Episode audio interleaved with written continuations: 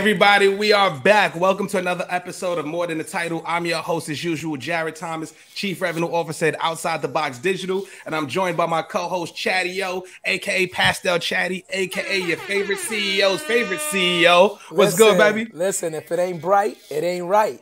But listen, I digress. You know that's my tagline, but in honor of us coming into June, I do got on the black hoodie, you know, but the glasses are green. You know what I'm saying? You gotta throw a little color in there, you know what I'm saying? It wouldn't be right.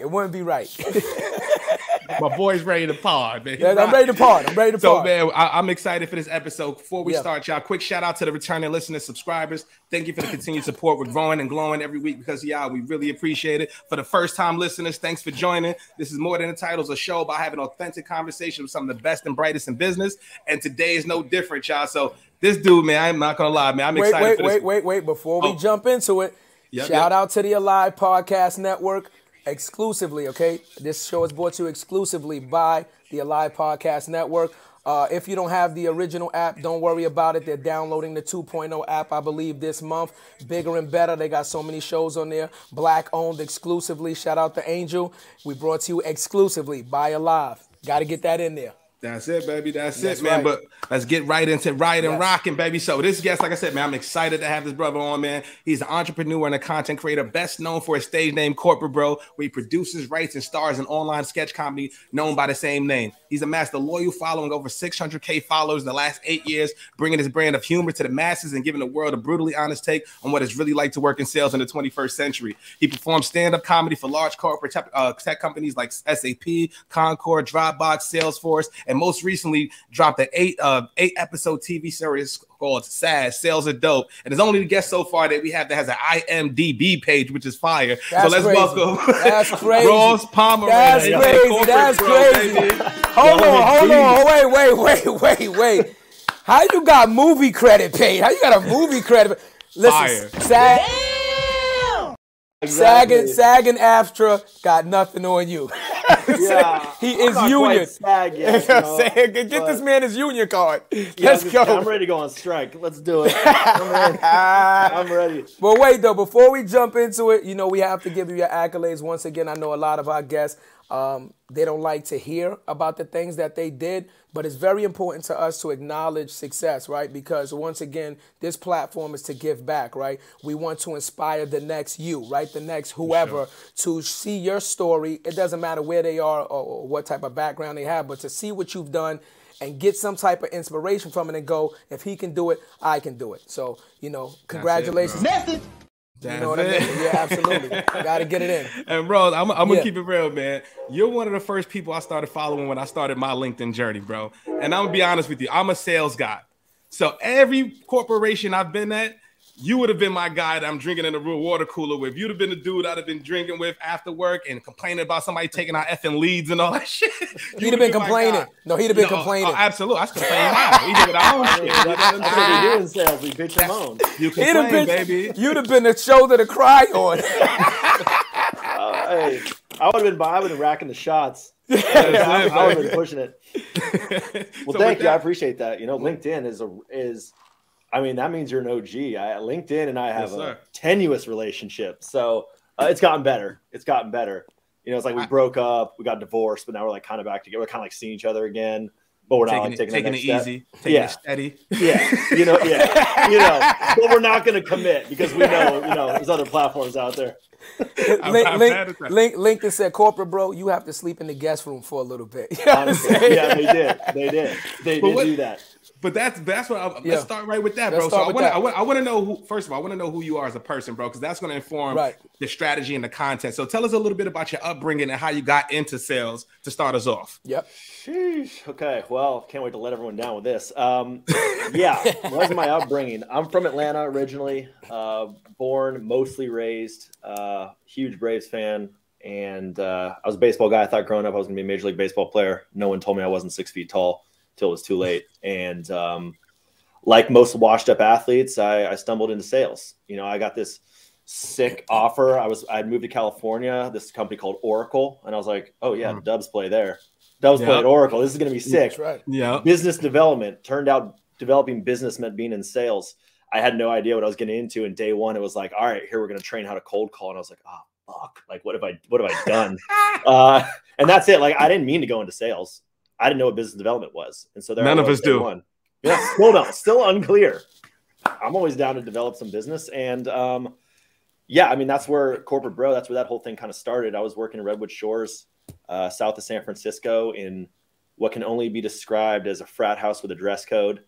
Yeah. And it's like, Oracle's got this beautiful campus. You see these database shaped buildings from the freeway. Nah, we're in the frat house across the street. This just shithole called Twin Dolphin. It smelled like breakfast burritos and ass. Like, shit. He said a fraternity with a dress code. Yeah. He said a fraternity with a dress code. Never heard of fraternity with a dress code. Like, yeah, well, I mean, that's the reason gonna be trouble. Yeah, I mean, everyone was 20 to 40 years old. Nobody had any idea what the hell we were selling. Right. But we're closing $1 million deals. We're working with Fortune 100 companies. Wow. And then we're going to Coachella. We're gonna go black out, and that's what we did. Just rinse and repeat. And everyone's just bonding over the misery that is sales and quota and all the stress that goes with it. Oh man, when was that point in that journey where you started being successful doing sales? Because there's always that point where we're down, you know, we're trying to figure shit out, we're figuring out our lead list, we're talking to old guys, and then you catch your streak. So what was that moment for you, and what was that opportunity? I started hot, and then I went through it. You know, I got humbled real quick. Yeah. But I think I kind of got into it. Probably took me 3 years to kind of be a professional. You know, I felt like I was living and dying on every deal. I was living and dying on every phone call. You know, I mean, pro athletes, like, they're going to take the shot, they're going to miss, and they're going to shoot again. And that's what it is. You have to learn that, you know what, you're going to shoot again, and that's okay. And, you know, I stopped attaching my self-worth to my performance, you know, and I think that's what you got to do. You got to be a pro about it. Your best days and worst days, they got to look the same to everybody else. So even if you feel it. But that's hard, though. That's hard. Especially when you're based on the metrics of how much you sell. So that's a very hard thing to do. That's a very hard thing to do. Yeah, it's hard. It doesn't mean I didn't feel it. And I wasn't, you know, coming home, my roommates were like, yo, he's pissed right now. And I wasn't like working extra when I wasn't doing well. But, you know, you just got to kind of let it go sometimes. I mean, shit's out of your control a lot of the time. You do as much as you can. All you can do is the best you can. If you know you did that day in and day out, like, you know what, so be it. You can live with that. But yeah, that's when you leave things on the table. When you start being lazy, or you start being whiny and like, nah, I'm not going to do that. Or like, nah, I'm just unlucky, blah, blah, blah. And maybe you are unlucky, but if you start changing your process and you know, or getting lazy, that's when you start to get in trouble. So it probably took me 3 years, I would say, to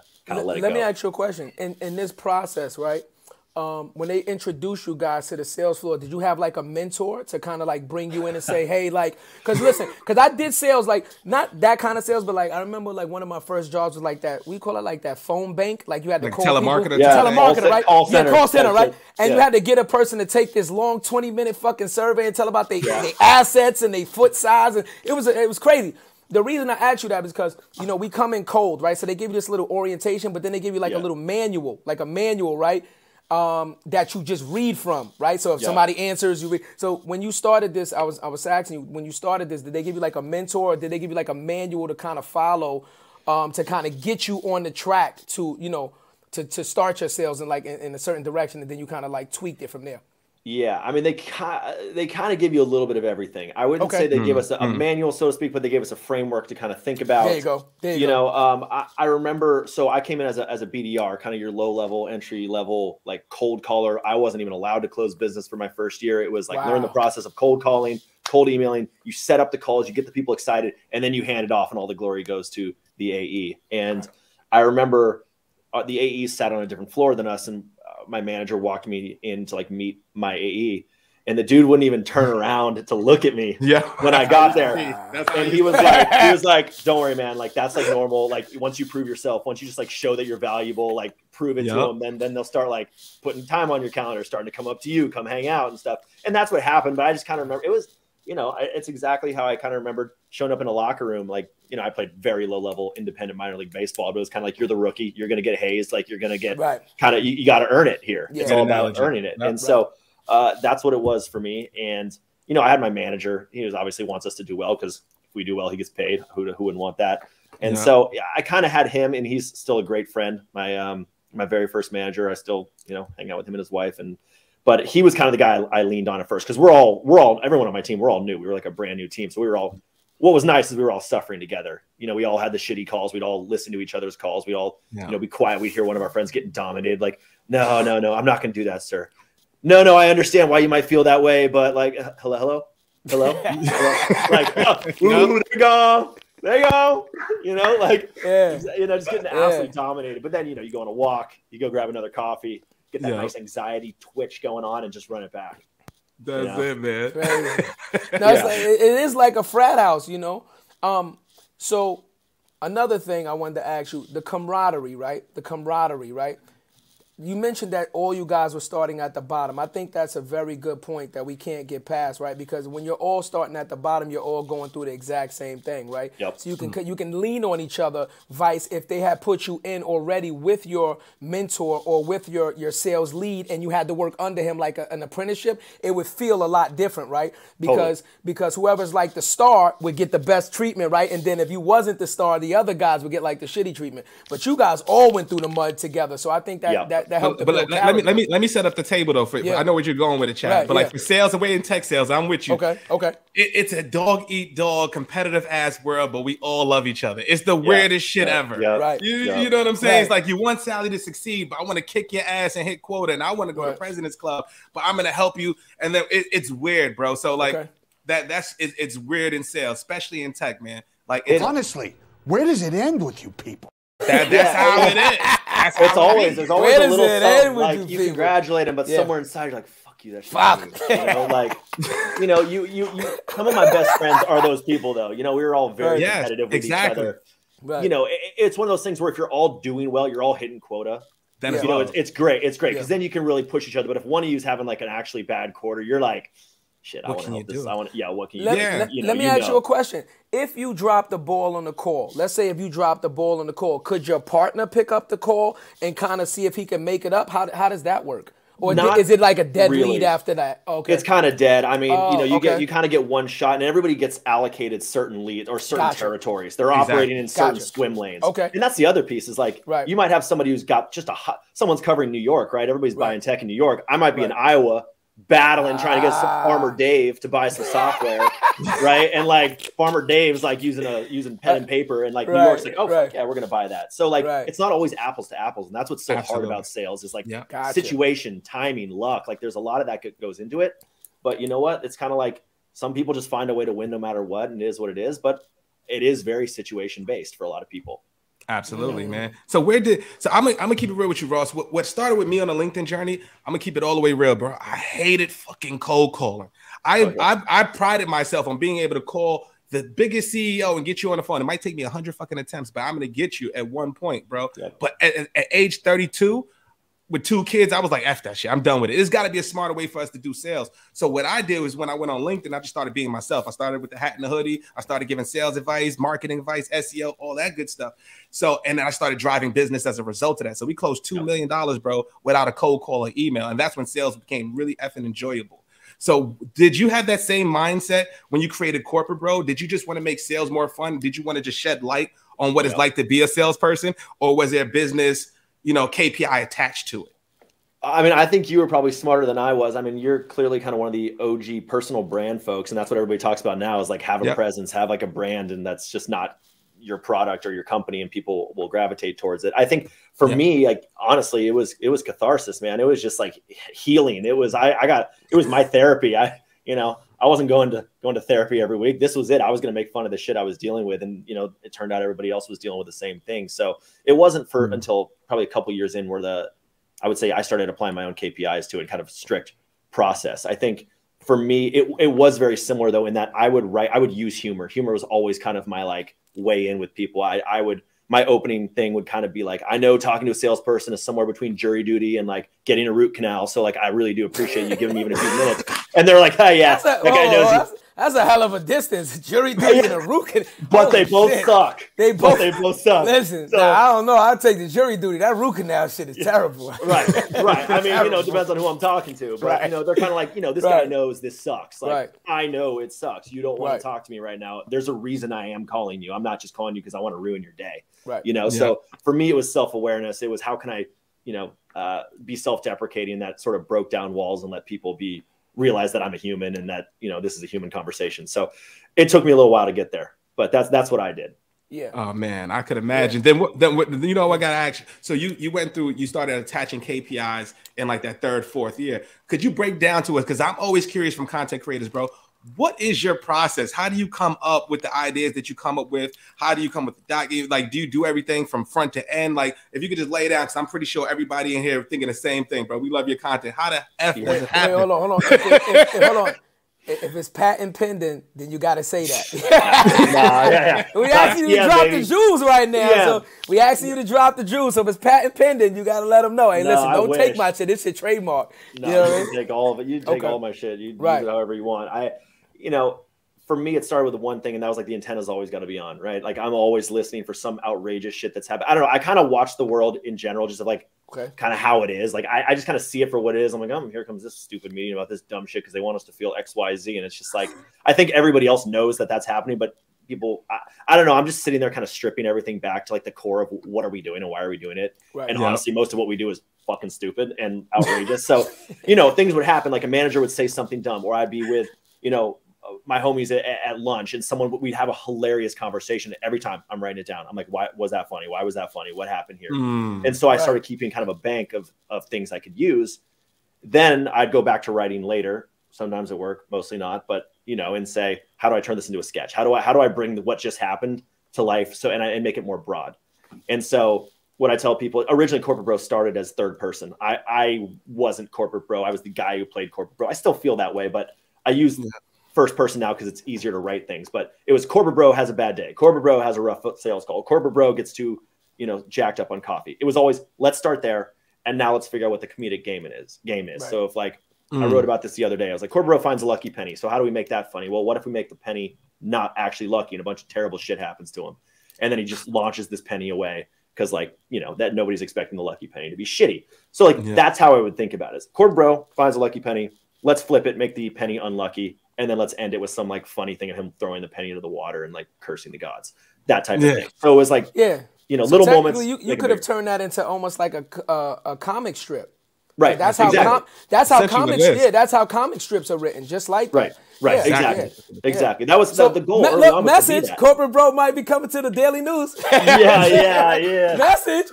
I said it first, right? I mean, you see Corporate Bro in the New York Post, Pastel Chatty said it first. Yes. I can't draw for shit, so if you're going to draw, illustrate for me, feel free. Hey, listen. It's all about teamwork. Yeah. I mean, that's real. Yeah. That is exactly kind of how I thought about it. Storyboarded. That's dope. Yeah. So what was that? Were you working at an organization when you started the Corporate Bro? And what was that first impression when they started seeing your brand get traction online? What were those internal conversations like, bro? So it was at Oracle. And like I said, like, we were just in that frat house. A lot of red tape. Gave a shit. Yes, but the people I was around, none of them had that strip of tape. They didn't give a shit. Like it never got high enough. We were all just kind of the peasants and, you know, the peasant overlords. We weren't like Larry Ellison and his crew in that building. Right. You know, all of us were on the same team. We were all struggling in the same organization, you know, trying to do the best we could. So most of them loved it. I mean, they were always like, when's the next video coming out? I didn't get in trouble with any sort of organization until I was at Glassdoor, which was probably about 4 or 5 years into it. That's when candidates were interviewing and started to be like, yo, is Corporate Bro work here? I think I've seen him on videos. I think I've seen this office in some of his videos. And then they were like, leadership was like, wait, so what is this Corporate Bro thing? And then I got the HR walk, and you know, that's when it kind of became an issue. And they were cool with it at first. You know, wait. HR sent you an email. Please report to the third floor at 5 o'clock. Basically, yeah, pretty much. Like, you know, it was a little less. You know, they send you the email first. Please, we'd like to see you at 3:30 p.m. on the third floor, please. Yeah, exactly. And very polite and shit. I'm gone. I take all the snacks too before. I'm taking some shit with, you know, if we're going out, I'm getting some of this. But they were cool about it, honestly. They were like, we just want to understand what this is, you know? Right. And I think what they realize is like, I'm like, look, I script these things out. I'm like very intentional about what I do. I've never used Glassdoor's brand. I've never used anybody's brand. I'm not here to disparage a company. I'm here to just talk about life and sales. Right. And they're like, oh, okay. So like, this is the thing. You're not just some douchebag with a camera. I'm like, no. I am that. But I also am like intentional about what I'm doing here. And so it was cool with them for about 2 years.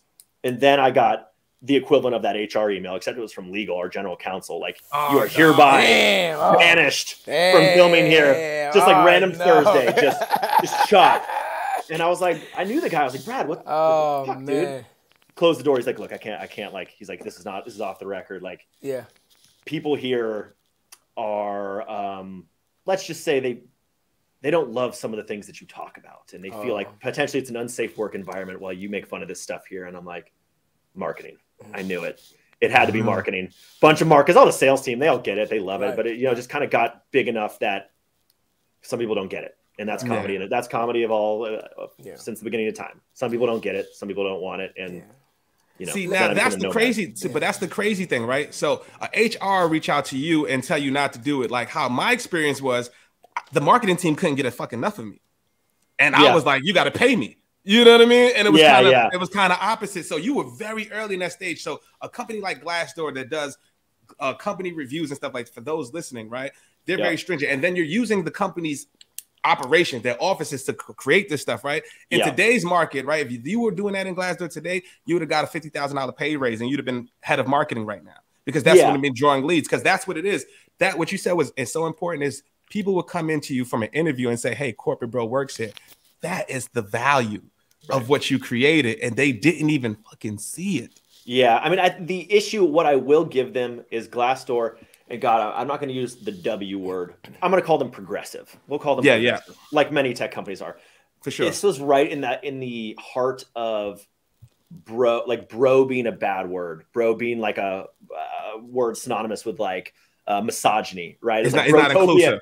Right, yeah, exactly. And it's like sales is... boys club, and they were like trying to not have that be part of Glassdoor's identity, because so much of what they're trying to do is transparency and breaking the glass ceiling and all these things that are good things in theory.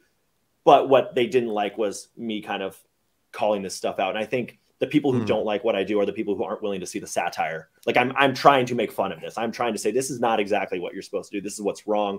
But some people see it and they're like, oh, he's being really serious right now. They don't see that it is an act and like intentionally trying to shine a light on something. So it was kind of just a tenuous time.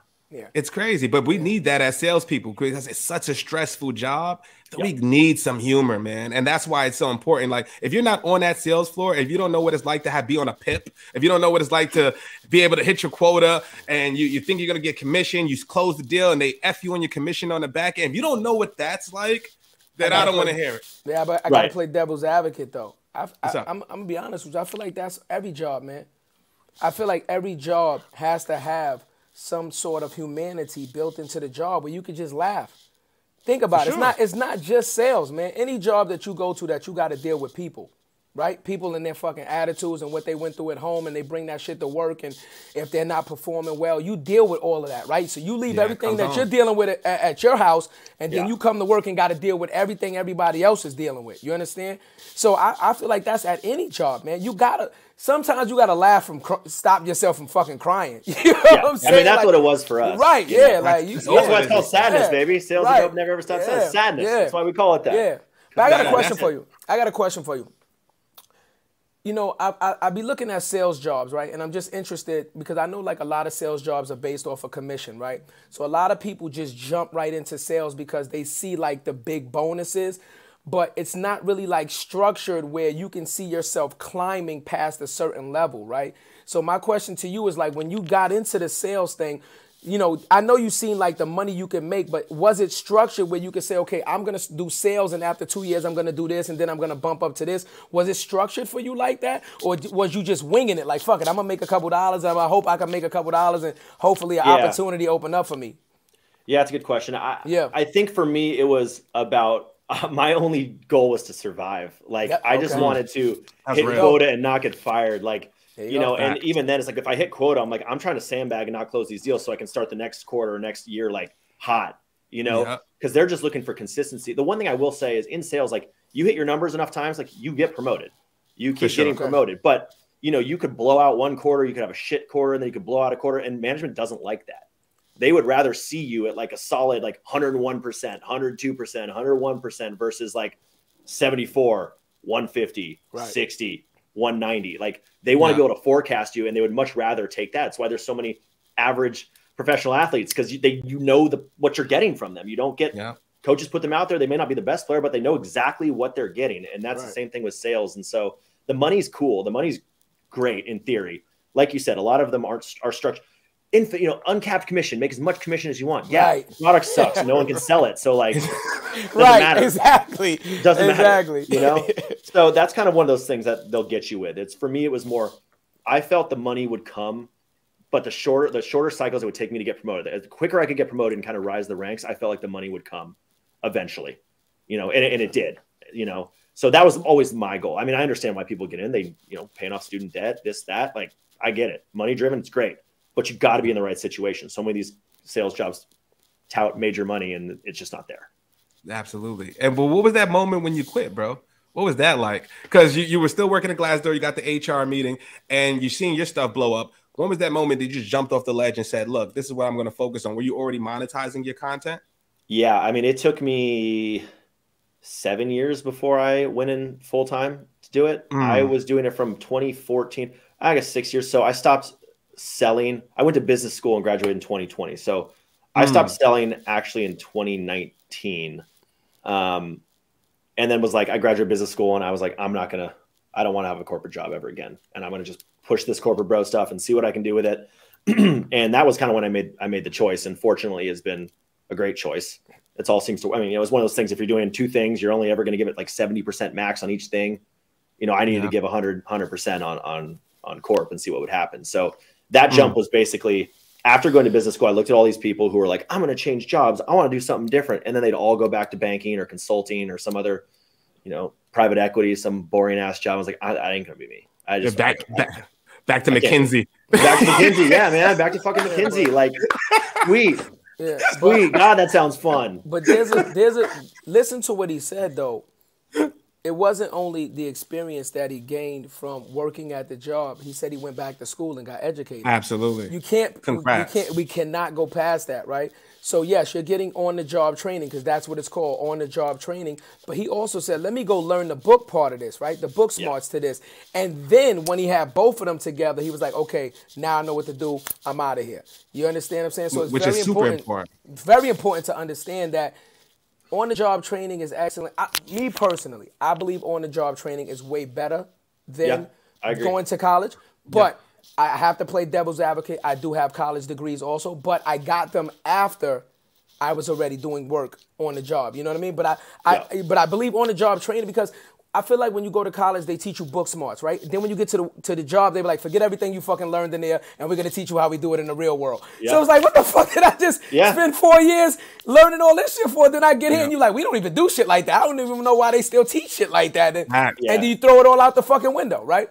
So, but it's very important that he had the fortitude to go back to school and say, let me get the degree to do it while he had the brand popping. That's what I'm saying. Right. That's you know what I'm saying? Because most people with you, I'm gonna be honest, I don't have a college degree, bro. But with the brand, I'm thinking I'm gonna figure it out as I go. But you just said F that. I'm gonna go and just do it and double down on this, and then I'm gonna fully go all in on corporate bro because I have to see. You couldn't live with that what if. Like you were too big. I could not. Yeah. I absolutely could not live with that. And that was the biggest thing. And I think, like, I agree, on the job train, there is nothing better than that. Like nothing we're going to teach in school. But I think the other piece that was more important than that was just what job I had. That was sales. Like sales was everything. And period.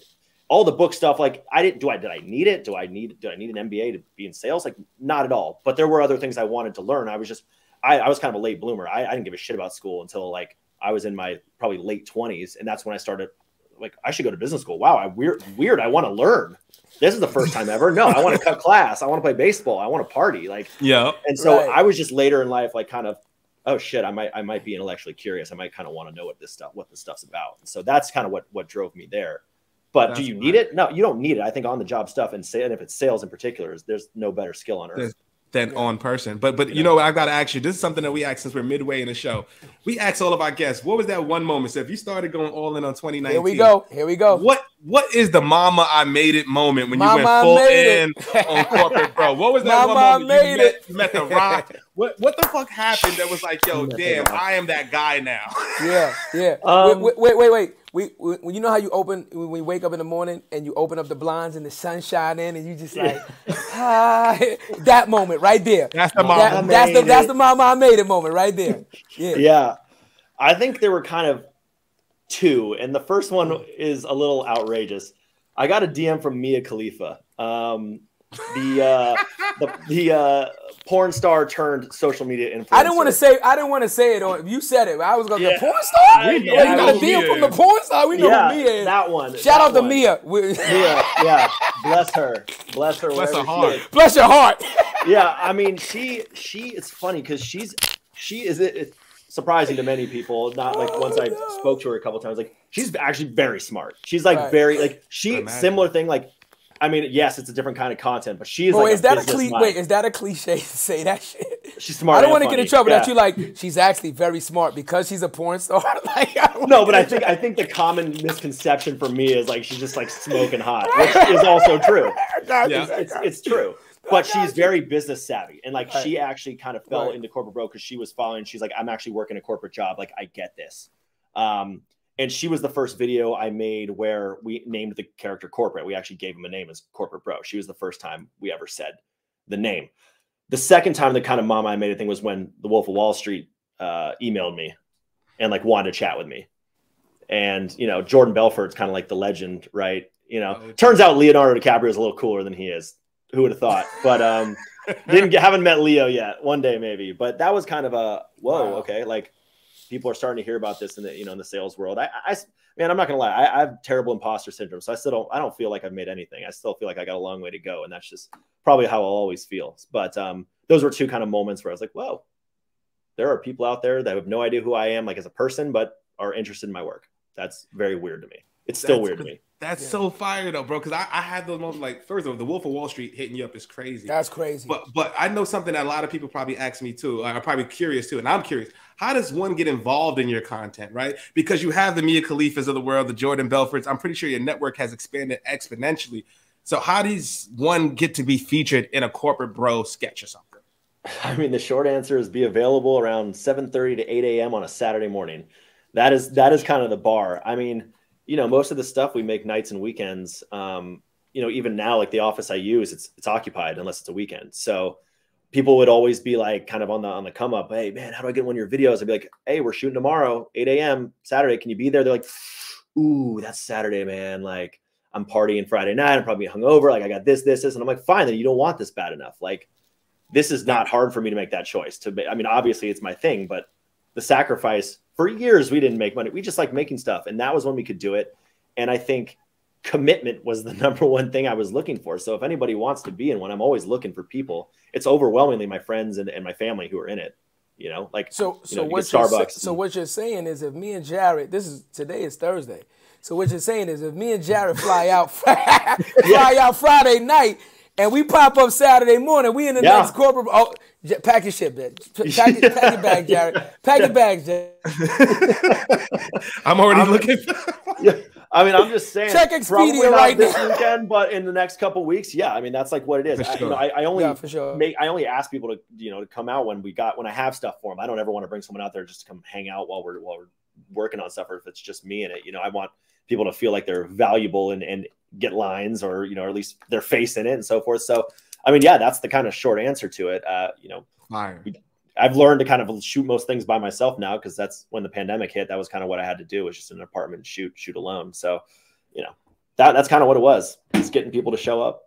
Fire, man. But like you said, the commitment is the biggest key, man, to the content, sticking on one thing. So and what's another piece of advice would you give to people like myself or other content creators that are looking to start their own thing? They're looking to monetize their audience and things like that. What's the one biggest piece of advice you would give to us? Monetize. I mean, I don't know if this is that piece of advice, but maybe it'll come to me as I'm speaking. Like, I didn't want to lead with monetization. I didn't make $1 for, I think, 6 years because I wanted the content to be like as authentic, as much mine as possible. I wanted it to be as good as it possibly could from my brain, not influenced by like, what's a brand going to want? You know, what are other people going to want? I wanted to make content for myself. Like, I did it because I loved it. I love the process, even though it's shitty 90% of the time. You put something out, it does well, and that's the glory. And everyone's like, oh my God, how did I be a part of that? I'm like, you should see me writing for 5 hours alone late at night. Like, you should see me editing. You should see me just like by myself. It sucks. And so I think it's prioritizing content that you want to make. Don't start a brand because you want to make money from it. Start the brand because the brand is you. The brand is authentic to your soul, whatever that is. The money will come. You'll be way better at it. So I think, like, you know, for you, you're this is already, I mean, you know, there's soul all over this brand. So like, I think you, that's already kind of innate in you, but I think a lot of creators are getting started with the goal of being influencers. I never started to be an influencer. I never wanted to be an influencer. It just turned out other people felt the same way. I did it because I was miserable, in my job, and I like making movies. That's it, you know? And it just turned into this. And obviously now I think about it from a business standpoint. Everything I do is somewhat strategic, or at least I try to imagine it being strategic, but early on, just make stuff and make the stuff you want to make, and just that's it, and do it consistently, and that's you will have something. He's an artist. He's an artist. That's it. You're a definition creator. He's the definition of a true artist. Yeah. He took his art form and just enjoyed creating what he wanted to create, and worried about everything else later.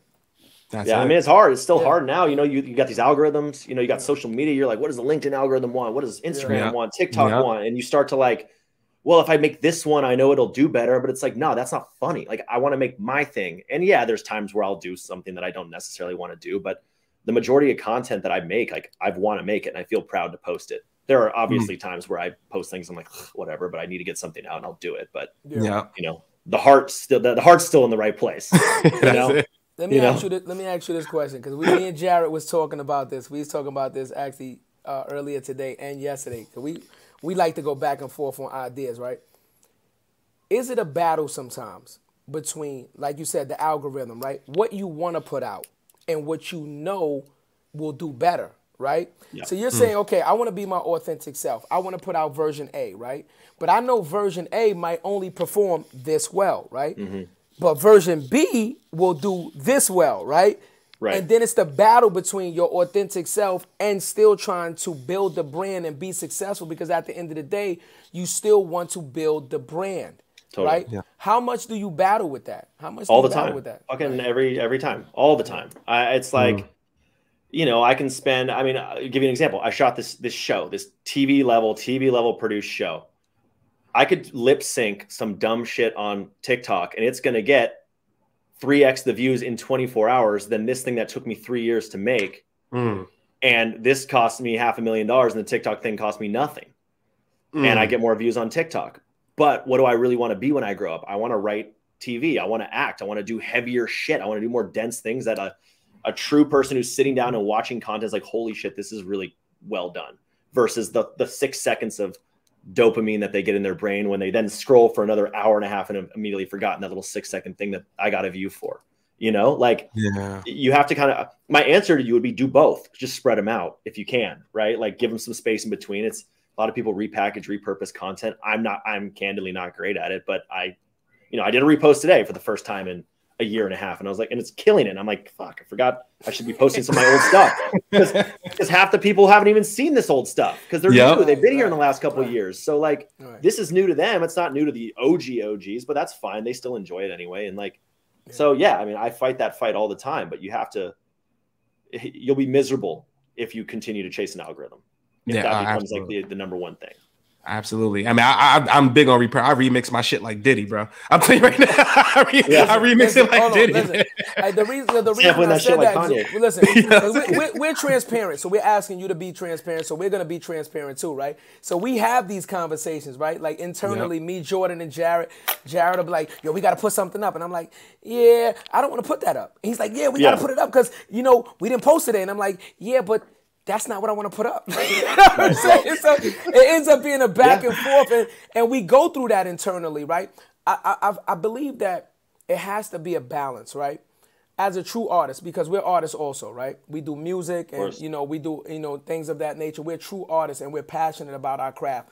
When you are somebody that, and Jared is very passionate, very passionate about. I'll argue to death. That's a fact. No, listen, let me tell you something right now. Yep. If he puts his all into it, he's all in, right? And he's like, this is what I'm doing, and it has to be at its purity, right? So when you're an artist and you're like involved in your craft like that, it's very hard to do the algorithm thing, right? It's very hard to not do what you want to put out, because you get this inside feeling like, I'm not being authentic. Yep. I'm not. Yeah. Right? So Jared has a saying, right? He's like, don't box my creativity. Don't box it in. Don't box it in. So sometimes I'll tell him, like, Jared, we got to do it this way. He's like, Cuzzo, don't box my creativity. You're boxing my creativity. So that's why I asked you that. Right? Because as a true artist, you want to put out what you feel like is a true reflection of yourself, of your personality, of what your message is. But it might not do well, right? Yeah. At the same time, Jared has a brand. You has a brand. You're trying to keep the lights on, right? And we're like, if we put out this fluff, it'll keep the lights on. That balance is very hard to maintain. It's very delicate.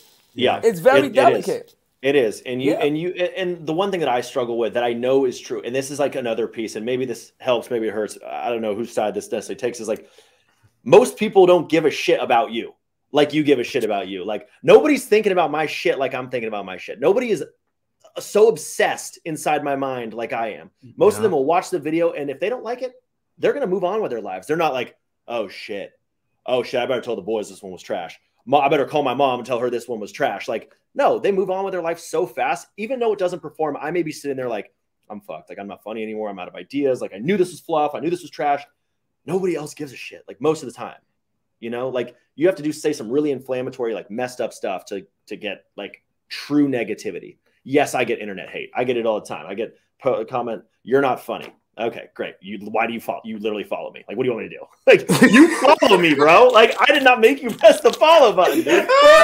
We, you know, like that's a whole other thing. I'm like, I'm so sorry. I didn't realize I had you handcuffed to the chair and I made you scream my shit in your face. Like, you know, it's just, that's the internet, man. People are cowards and they're going to hide behind it. It's just like, it's hard to tune that out sometimes. It's hard to like, you know, stay straight after you hear shit like that. But that's a real question too, though, bro. Like how, cause you're on a larger scale than us, right? So like, how has it affected your mental health at all? When you've seen dips in the algorithm, when you've seen dips in content, how do you really assess the true performance of your content?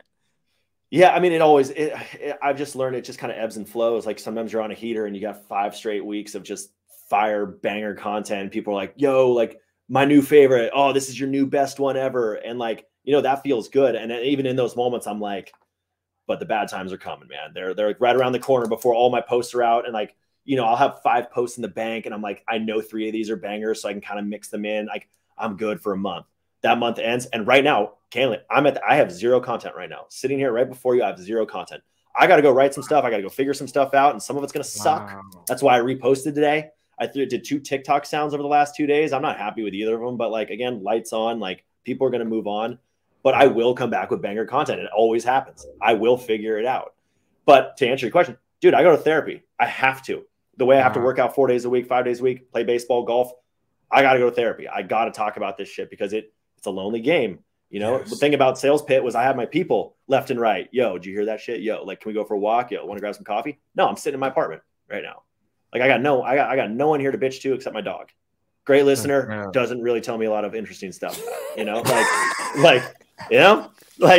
not really calling, you know, really gassing me up. His feedback is kind of fuzzy. Yeah, it's minimal. It's minimal. I'll say that. Y'all stupid. It's minimal. But right, you know what I mean? Like I gotta do it. It's part of, you know, some days I have nothing to talk about, but it's always like, do I really want to do this? Do I want to do this? Like if I really step back, of course I want to do it. This is what my soul likes to do. But there's a lot of days where I'm like, why am I doing this? Like they don't give a shit. Like who actually gives a shit? Like just do something else. Next episode, Corporate Bro jumps off the Golden Gate, and that's how we end it. And it's just like, remember when Corporate Bro, he had a good run, man. He had a good run. It's a super dark episode. I've already written it in my head, but I'm not going to do that, right? But I think about it every day. I think about like, man, I should just call it a career. Like go out on top. People wish there was more. Fine, I'd rather want more than like be the guy who fell off. Yeah. Right. Yeah. You know. But you know what's a good follow up to that too, bro. And I'm pretty sure everybody thinking the same thing. What makes a banger for you? What are the elements of a banger for your content when you just know this shit right here is going to take off? What does that look like? Wait. Yeah. Let me sidebar that. And in that banger, let's talk about your most, let's say, activated or most influential. Your most viewed. Your most viewed, right? We want to talk about that one. And he's asking you, what's a banger? And I'm going to attach something and say, was that something that was original or was that the fluff? Right. Was that the one you didn't want to do that you did anyway, and it outperformed everything else? There you go. Let's take that. I got examples of both right now. So I did tech bros at weddings recently. My boy from high school was getting married. It was a pretty small wedding. I was like, I'm gonna shoot this thing. I had all my lines prepared. I wasn't like disrupting the wedding or anything. People are like, man, you probably ruined that wedding. I was like, no, these are all my high school boys. Like, they know what I'm doing. I'm like, it takes 2 seconds for me to like film one clip in front of them. But that one I knew was going to be a banger. Why? A couple reasons. One, I was actually at a wedding. So like, it was a unique situation. It was a unique scenario. I knew like tech bros as a whole is a very general thing that even non-tech bros know of. Like, you feel some sort of way about tech bros. And I knew that it was, I had enough industry knowledge to make it for the real tech bros to be like, yo, that's me. Or like, that's my boy. So like, not only is it funny, but it's also it's relevant and hashtag relatable. Like, those are the three elements. If it's actually funny, which is always my number one thing. And then like, is it relatable? Like, is this someone I know, or is this me? Those two elements. And then like a unique situation, you know, again, like I'm shooting at a wedding. Most of my stuff is with this sign in the back or in my apartment. It's pretty like drab to look at. Now that one popped off and that one's got a couple million views. And I kind of knew that was coming. Wait. You said that was fire. You said a couple. No, that million? Was fire. You talking about the one he was like, when you was in the wedding, you was doing a stinky leg. Wait, he modestly. He didn't even modest. Oh, that one got a couple million views. Because that's what it is, man. Now he should be rocking. Right. I mean, but I say that like most of mine, you know, again, it's real. And again, like I have it's all perspective, right? We all want what we don't like. To me, that's great. That's amazing. I mean, a couple million, I say that modestly. It's amazing for me. Like that is, you know, a top. I've had a few videos go to that level. Most kind of sit in a couple 100,000 views, which I realize for a lot of up and coming creators, that's also a shitload of views to them. Right. Yeah. But our bar changes as we've done. We do this for a while. I had two sounds I did on TikTok. One was, the Gavin DeGraw song where he's like, I don't want to be anything other than what I've been trying to be lately. It's that. There was that whole part. It's me walking out of a hotel room. And it's like, you know, me walking to the all company breakfast after blacking out last night and telling the CEO how to run the company. Like, you know, it was a funny ass. Like, I knew that was funny. And I made that in 10 seconds. So I posted it and I was like, all right, like, let's see what happens. I had no expectations. And that one probably got like 5 or 6 million. That was probably the best video I've ever had. See, you know, one of my favorite ones was when you was like, fuck it, I'm going to go on a tangent here. This is what's going on in tech right now. That was my favorite. That's when I reached out to you, bro. When I saw that video, I was like, fuck it. I don't care if you say no. I don't care whatever it is. I don't care if I got to wait 6 months to get you on the show, bro. I said that one right there because you said everything I felt about the entire industry. And that wasn't scripted. That was an actual rant. That was off the cuff. You can tell. That was off the cuff. You can tell. But wait, look at what Jared just said to you. That I have to chime in on that. That brings me back to the point of what we said when we started the show, when we talked about your accolades. He just told you, based on what you said right there in that one video, he was like, I got to reach out. I don't care if he's... He put it all on the table because technically you inspired him. Right then and there, you was like, you caught his attention and said, I'm going... He felt connected right then and there and said, he's going through everything I'm going through. Yeah, and I got to reach out. And that's what we're talking about. Right. That relatability. And now look, fast forward. How long ago was that, Jared? I'm gonna ask you. How long ago was that from when you initially reached out to Ross? Maybe 2-3 months ago, bro. Yeah. 2-3 months ago, and we got you on the podcast. You see what I'm saying? So, like, you know what I mean? Like, that's goes to show you how you influence people in real time.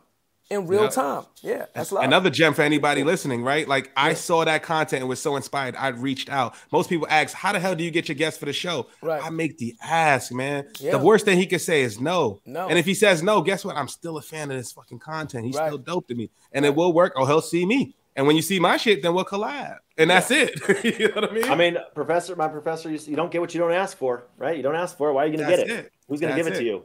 You know, that's like it. And I appreciate that. So. Yeah, I'm glad you did. I got another question for you. So we're talking about sales, right? And we're talking about progression and we're talking about things that you want, right? So my question to you now is like, what is your mountaintop, right? What is your peak where you could say, like, we had the mama I made it moment, but everybody has a point that they strive to achieve, right? Like, I want to get to at least this point, right? What's that point for Corporate Bro? What's that point for Ross where you can say, I don't have to go any higher than this. I'm good right here. What's that point for you? I mean, I think there's two things I'm really interested in like the long run. One of them is I want to run a VC firm, which is very random. The other one is I want to write and act on a network television show.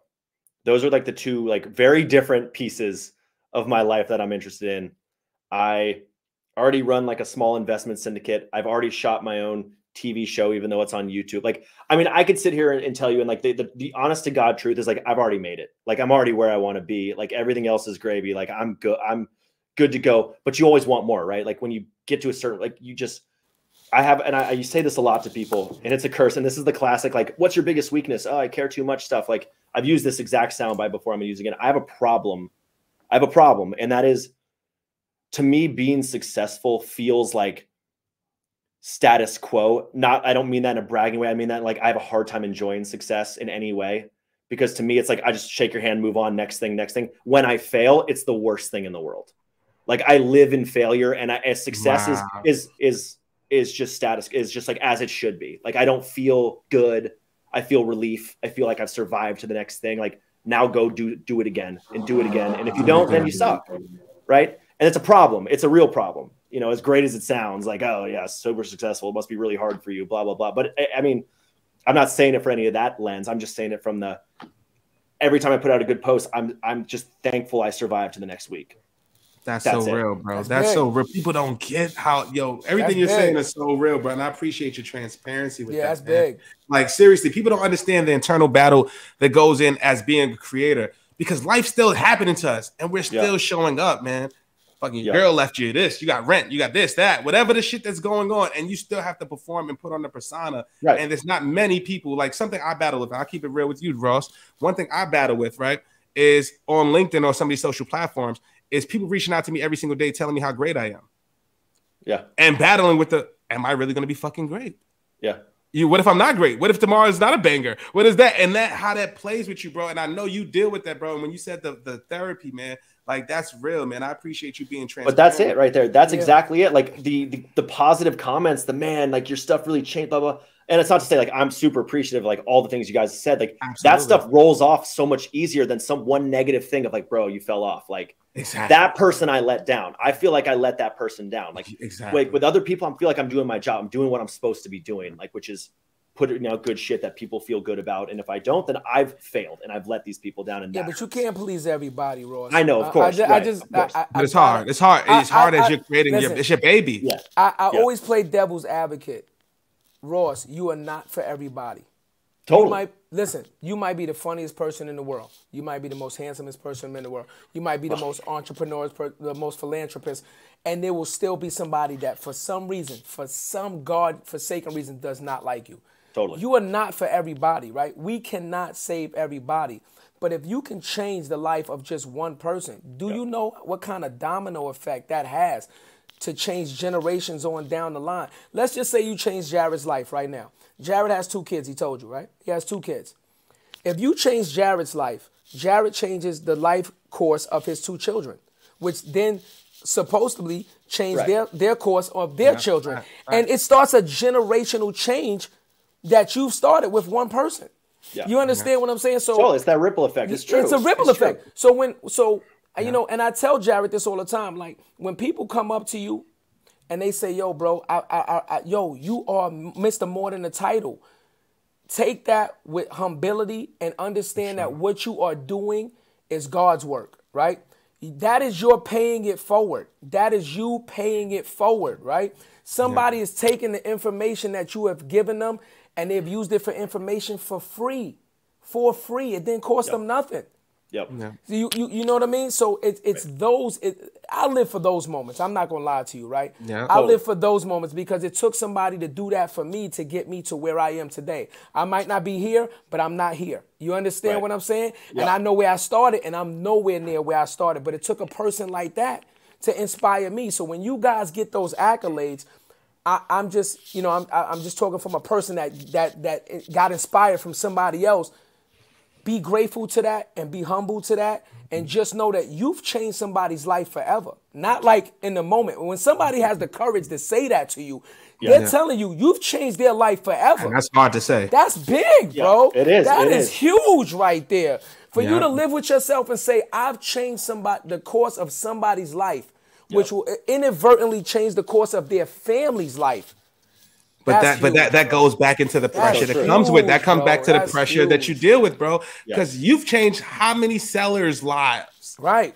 Of just saying, you know what, I'm not alone. Yeah. Right. That one thing that I'm not alone. Like what I'm going through these fucking Salesforce reports, going through my lead list, making these 100 dials a day, that I am not alone. And these feelings, everybody else is feeling, right? Because that's the hardest thing when you're, especially with the remote work, right? When you're in an island by yourself and you just gotta, you got one bro that's cool. You'd be like, man, you're doing good. And I'm fucking terrible too. And you're just sitting there you know what I'm saying? And you're just going through that motion, bro.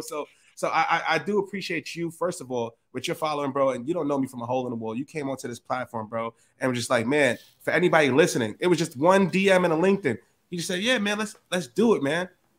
Showed up on time, was cool about it, reposted the shit, man. You don't know what that means to me, man, because like you inspired me so much, and that's gonna keep me going. Hopefully inspires the next person, bro. There you go. And that's what it's all about, bro. And I'll end off with this. My last question for you, broski.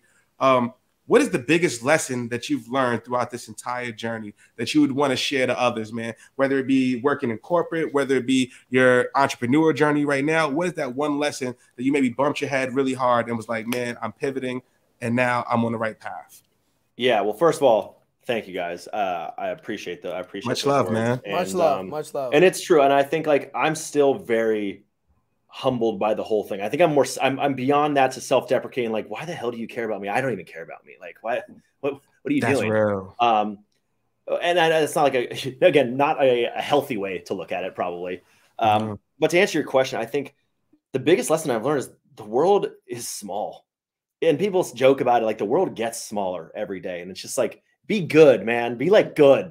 Be a good person to people, because the world, every day I run into somebody else who knows somebody else who, like, I'm triangulating these relationships with all these people. I'm like, whoa, this person has something to say about me. Like I, you know, hopefully I've been good to them. And like, you know, it will slingshot you a lot farther. It's really easy, I think. Similar to sales, like you're competitive with your people around. You want to talk shit to people around. You want to talk shit about, wow, is that creator successful? They suck. Their shit's not even half as good as what I do, blah, blah, blah. Like just don't go down that route. It's so easy to like be really toxic about all these things. We're in a world of negativity and press and PR, news and wars and injustice and all these things. It's just like, fucking just be good, man. But be a good human, and whatever else you do will be fine. And that sounds so lame.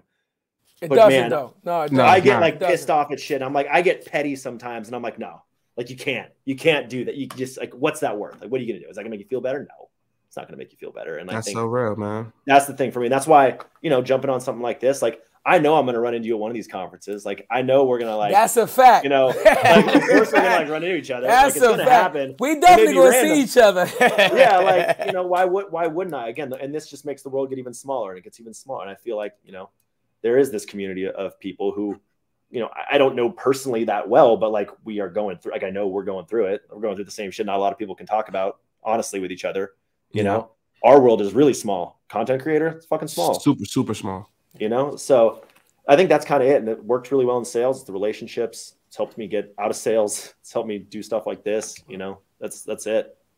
Bro, well, I appreciate you, man. I'm just going to tell you to your face, bro, because it's our first time, and I put my number in the private chat, bro. So make sure you hit me up. I'm going to extend the invite. Anytime you come to New York, man, you got family out here now. So you good. Damn. Red carpet, anything you want. Hey, let's go. Wait, hold on. Give them the disclaimer.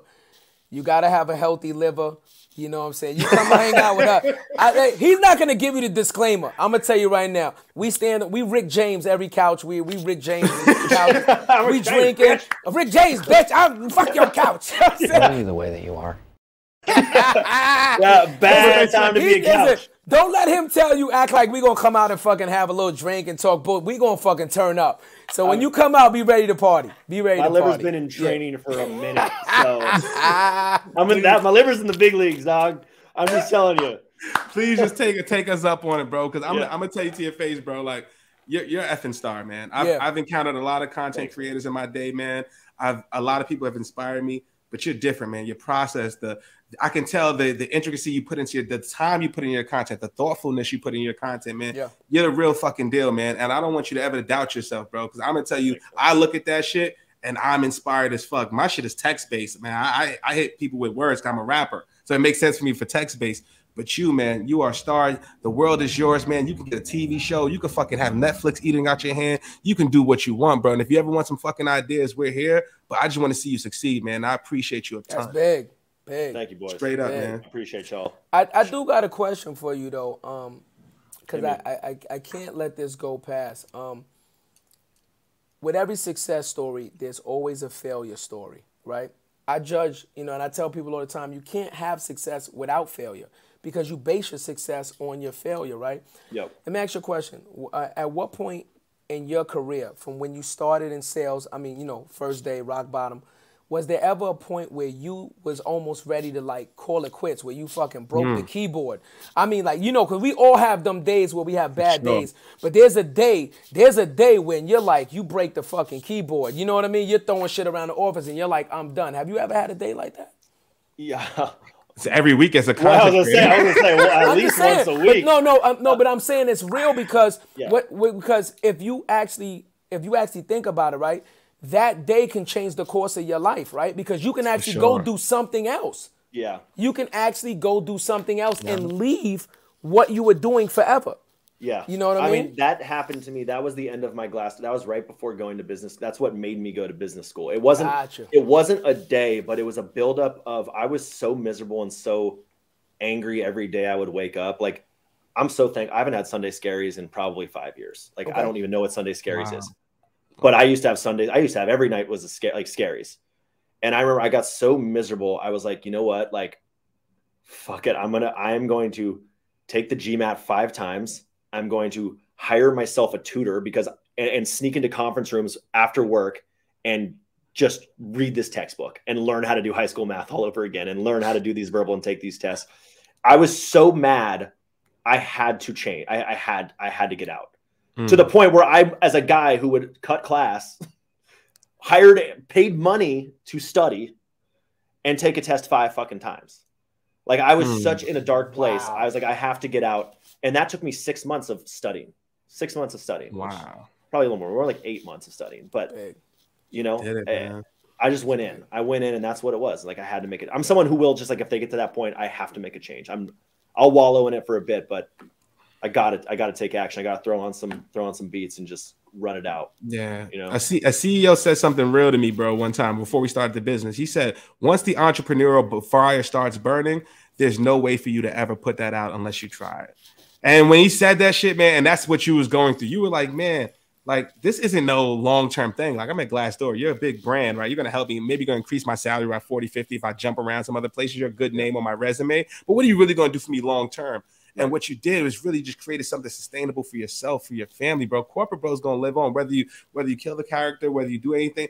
That's gonna be some shit that's legendary, bro.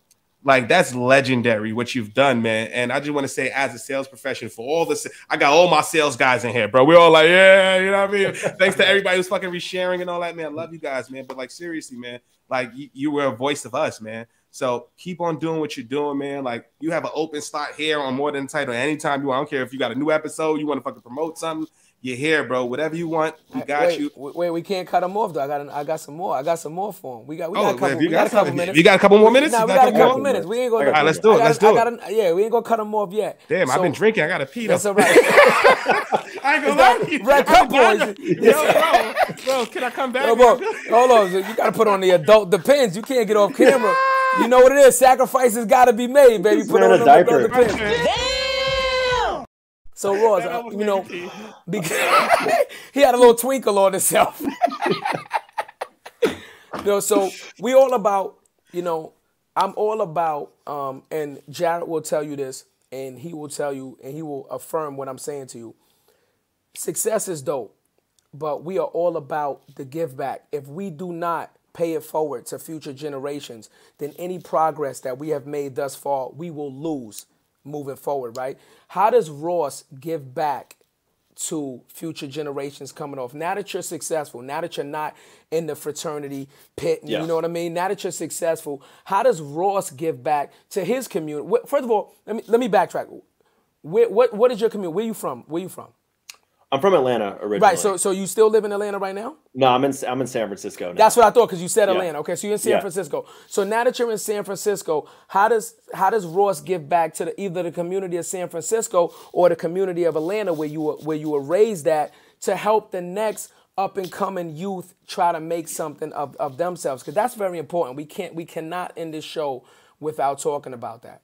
Yeah, I mean, There's kind of two ways I think about it. I actually look at my community where I can have a bigger impact is actually the sales folks who are in my DMs constantly. It's a little less about the kids. I can go down a tangent about kids. It's a little less relevant. It's more around, so financial literacy is like a very important thing to me and my family, and teaching people how to, you know, manage their finance, all the shit we for some reason don't learn in school. You know, that's kind of been actually my mom's entire life has been about financial literacy. And so that's obviously rubbed off on me. And that's, I actually do a lot of that for salespeople. That's why I started an investment group to teach them, man, salespeople don't know how cap tables work. They don't know how stocks like shares work, private shares work. They don't know how angel investing works. And so there's a lot of that, but more importantly, it was going to Bravado and trying to start a sales community where people could ask all the questions they couldn't ask on LinkedIn. You know, it was, my manager sucks. Like, what do I do? Hey, I'm choosing between these two companies. I can't post on LinkedIn that I'm looking for a job. Like, who do I talk to? And so people come to me. And so I've been trying to build resources, A, for people who want to break into tech sales, get into this world, understand what it's like. B, help them find new jobs. I created a document when all the, or a whole website when everybody was getting laid off called stillhiring.today. It exists right now. It updates every week. Tech jobs that are still hiring. I get messaged 3 times a day. X laid off 20% of people. Y laid off 40% of people. Like, I got to keep people employed, man. When people are happy, like, they're laughing. And if they're laughing at my shit. And that's like, you know, it's, you know, that's kind of how I think about it. I want people to be happy. So that's another piece. I do some mentorship stuff for a few SDRs. I do not have more time or space for take on more individuals as mentees right now. But I kind of keep some of that stuff. Like, I don't really talk too much about that stuff. I don't want to, like, it doesn't need to be a thing, but you know, there's a few people. No, you don't have to talk about it like in depth, right? But yeah. I noticed that a lot of times, right, when people become successful, the things that they do to give back to the community don't get no spotlight. It don't get no shine. It don't get no share. They do it very quietly, right? But then all the negative shit that happens comes to the light, right? And then we end up getting brainwashed because all we see is negative shit repeatedly. We don't see the people doing the positive things. I understand you're doing it selflessly, but I'm just telling you that putting a shine on something that you're doing positive to change somebody's life is not a shameful act. You understand what I'm saying?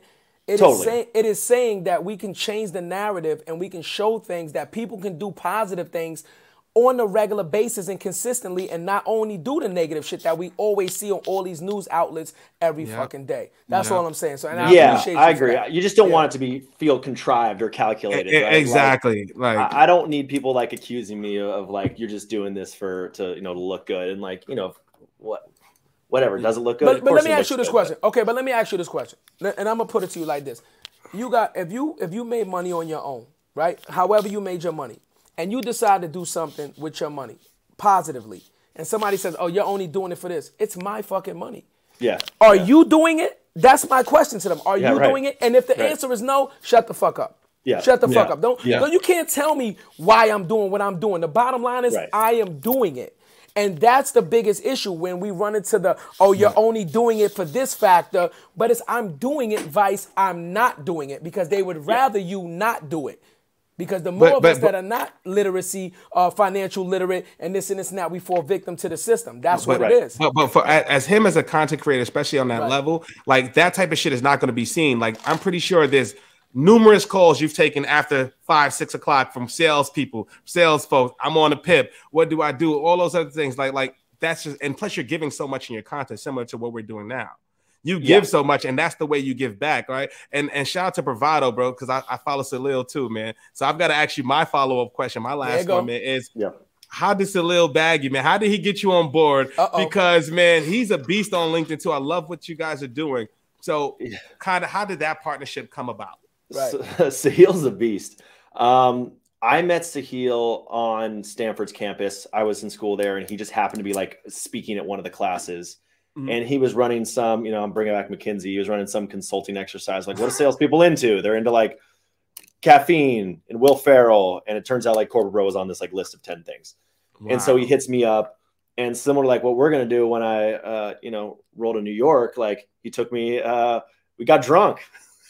Like all good partnerships. That's where it starts. Over his case was he's got like a wine cellar of all this like nice wine. I'm like, is it red or is it white? I don't know. You know, that's basically the only differences I know. And we just talked about what we bonded over was talk about like the giving back and trying to change the narrative things. Like we want to put respect on the name of sales. Like we just want the sales profession to have some respect and people to understand that it's the best skill, that like it's what drives the entire world to spin is the people that are selling. And if you're not selling a product, you're selling an idea. And if you're not selling an idea, you're selling your significant other on where you want to go to dinner. You're selling your child on whether or not they're going to eat their greens. Like you're selling all the time. So we wanted to kind of change the narrative, and that's kind of been the mission. And that's, you know, we bonded over that. Obviously some wine, and rest is history.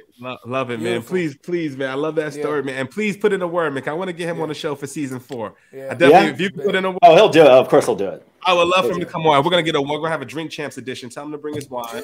And we're going to have a real ass. Listen, hold on. If I'm going to have wine, I got to have, you know, some nice steak or some lamb chops. They got to be right. You know what I'm saying? It got to be right. Right. It got to be right. I'm not drinking wine just to drink wine. I got to have a nice meat with it. You know what I'm saying? You sure you come on? I don't know. I've never seen you. You're a well done dude. I don't like that. He can't be a well done dude. Can't put ketchup on a steak. Medium well, baby. Medium well. Oh, no. Got to be a little pink in it. Got to be a little pink in it. It got to be a little pink in it. Medium is the most. Medium is the most. If anybody listening, don't listen to that. Medium rare, call it a day. That's it. Gotta be a little pink in it, man.